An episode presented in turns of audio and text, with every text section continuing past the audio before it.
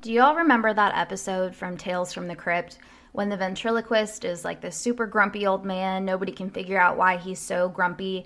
And then at the end, he his dummy is actually being controlled by this gross little gooey creature that's evil and kills everybody or something like that. Anyway, that's all I could think about during this research. So, yes, today I'm going to talk about the wonderful world of ventriloquism. As soon as I told my mom I was doing an episode on this, she kind of cringed. She hates them. And she said to me, Look up Mortimer Snerd. Snerd? She was like, I had nightmares about that, that guy forever. Um, so I have to admit, I'm a little creeped out by them too, but they're also very interesting. And it's a really unique hobby, right? And um, we have a ventriloquism museum in Kentucky, which I have to admit I did not know about until very recently. So I'm going to talk about that museum, but first I'm going to give you a little background on the origins of ventriloquism. And in case you didn't know where you were, this is Kentucky History and Haunts, and I'm your host, Jesse Bartholomew.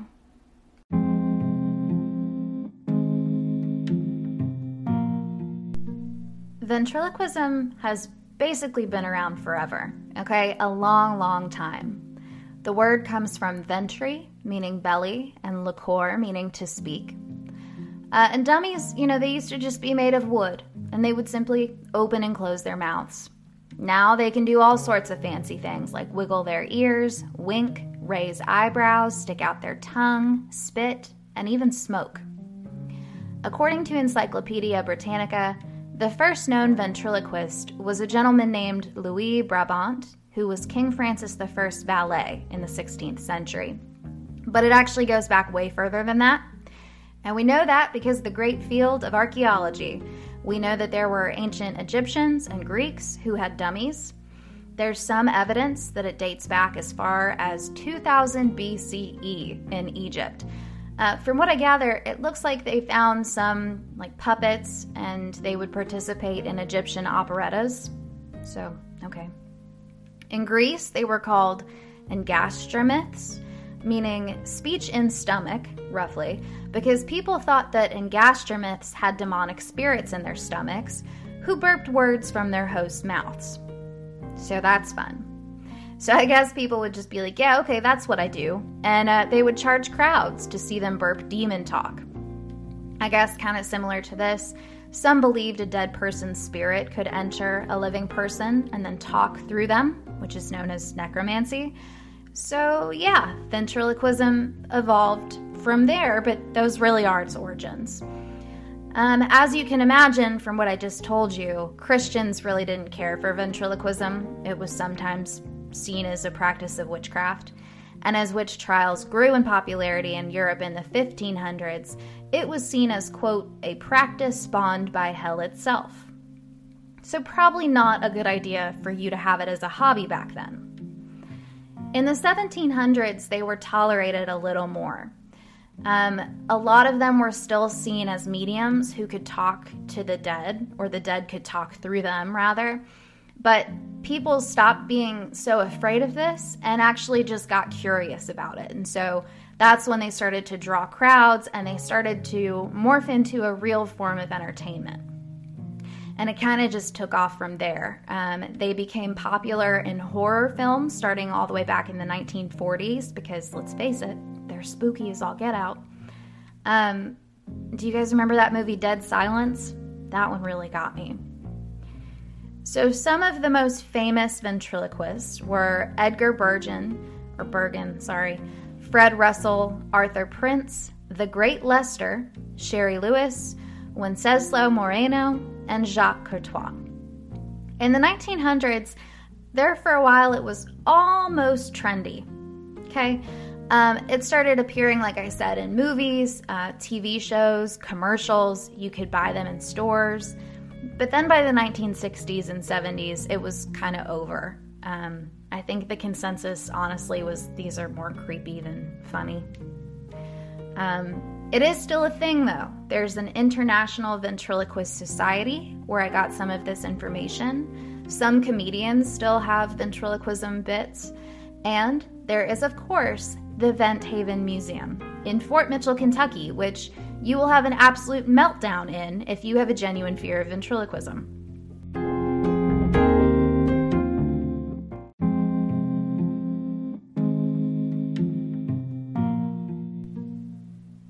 To tell you the story of the Vent Haven Museum, we really have to start with the man named William Shakespeare Berger, not to be confused with, you know. And his friends called him WS, so that's what I'm going to call him. Now, W.S. was interested in ventriloquism from the time he was a young teenager, but he figured it probably wasn't going to pay the bills. So, in his free time, he bought books on how to master the skill and he practiced. And he also went to watch others perform any chance he got. He was also interested in magic, and in his younger years, he'd follow this magician around town, watching him pull rabbits out of people's shopping baskets and coins from their pockets. It's so whimsy. He also, quote, dabbled in hypnotism and was interested in the investigation of psychic phenomena and had witnessed many strange, startling manifestations. Wish I had more follow up on that comment, but this is from a publication of the International Brotherhood of Magicians from 1945, and that's the extent of what it says. The publication also says that after the war, he was planning on donating some of his collection to the British Museum of London since a lot of their stuff had been destroyed in the war. Um, I'm not sure if that happened, couldn't find any follow up. But when W.S. was 17 years old, this was in 1895, he started working in the mailroom of the Cambridge Tile Company in Cincinnati. For those who don't know, uh, Fort Mitchell is way up there in northern Kentucky. So W.S. was working at this tile company, and he went on to work at that company until he retired from his position as president in 1947. So the American dream was very much alive and kicking back then. But while he was moving up the ranks at his company, he was still thinking about ventriloquism. He bought his first figure in 1910, and that figure's name was Tommy Baloney. From there, the collection grew and grew, I mean, over decades. And he was keeping them in his house, from what I understand, until he retired from the, com- the towel company and then he had some free time, you know, so he thought, I better make some room for all these dummies. And he renovated his garage. But that really wasn't enough. So in 1962, he built another building on his property for the dummy overflow. But WS was president of more than just the tile company. He was also president of the International Brotherhood of Ventriloquists for some time from the 40s to the 60s. And in that time, he helped grow that organization from 300 members to over a thousand. He was also pen pals with lots of other ventriloquists from all over the globe, and he published The Oracle, which was a monthly magazine for ventriloquists to stay up on current events. Um, he did have a wife and a family, so some sweet woman tolerated a house, garage, and another building full of dummies. When visitors came by to see his collections, he would have them sign a guest register. So that register had the names of all these famous ventriloquists and their time that they were there logged, which is kind of cool. Um, sadly, though, he outlived his wife and his son and even his grandson. And of course, he was worried about what would happen to his collection since he didn't have anyone to pass it down to.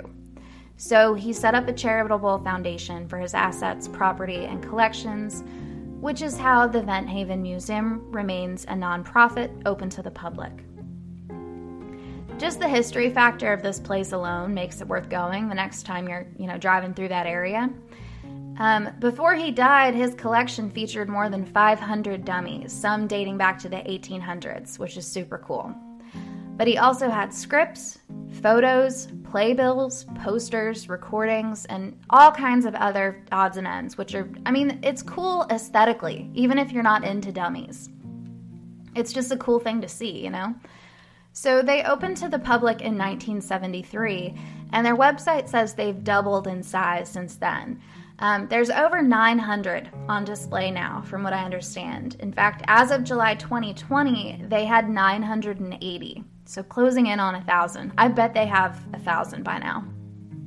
Um, and today they don't have an acquisition budget, so they're all donated. Um, they have they're made from all different stuff. They have ones made of glass, resin, and there's even one made of steel that's real weird looking. And um, I was watching this KET segment about it from 2020. It's short. And it was fun to hear the curators talk about just all the different dummies having these different stories that make them really a part of history. Um, they've been in floods or fallen off trucks. Some have been in fires and survived all this. Lots of them have little imperfections.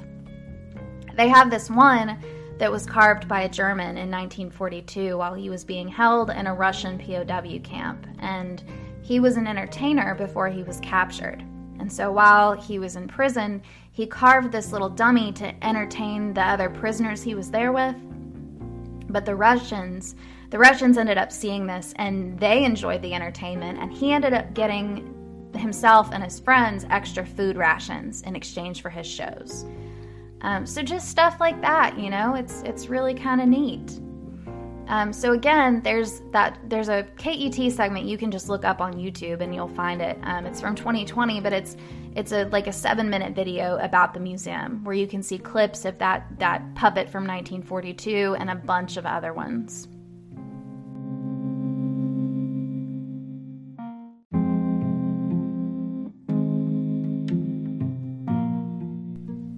If at any point in this episode it has seemed like I've been poking fun at ventriloquism, well, it's because I am.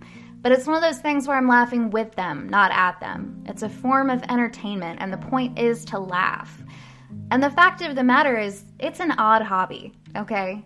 But I think it's really cool that a group of people has put in the time and effort to preserve all that memorabilia because it really is an interesting collection and there's a lot of great history behind it. If you want to visit the Vent Haven Museum, it's open April through September by appointment only. It's technically free, but they encourage at least a $10 donation for a 45 to 90 minute tour. And if there's one thing you take away from this episode, I want you to remember that all dummies are puppets, but not all puppets are dummies. You're welcome. Thanks for listening to another episode of Kentucky History and Haunts. If I need to make a correction or you have a topic you think I should talk about, you can send an email to kyhistoryhaunts at gmail.com or DM me on Twitter or Instagram at kyhistoryhaunts or on Facebook. You can find the new Pinterest that I made that's got a bunch of cool old stuff. Uh, just look up Kentucky History and Haunts on Pinterest, it'll pop right up. And don't forget to leave a review on Apple Podcasts. Tell me where you're from and tell me something cool about the history of your part of town. Thanks, y'all. Until next time.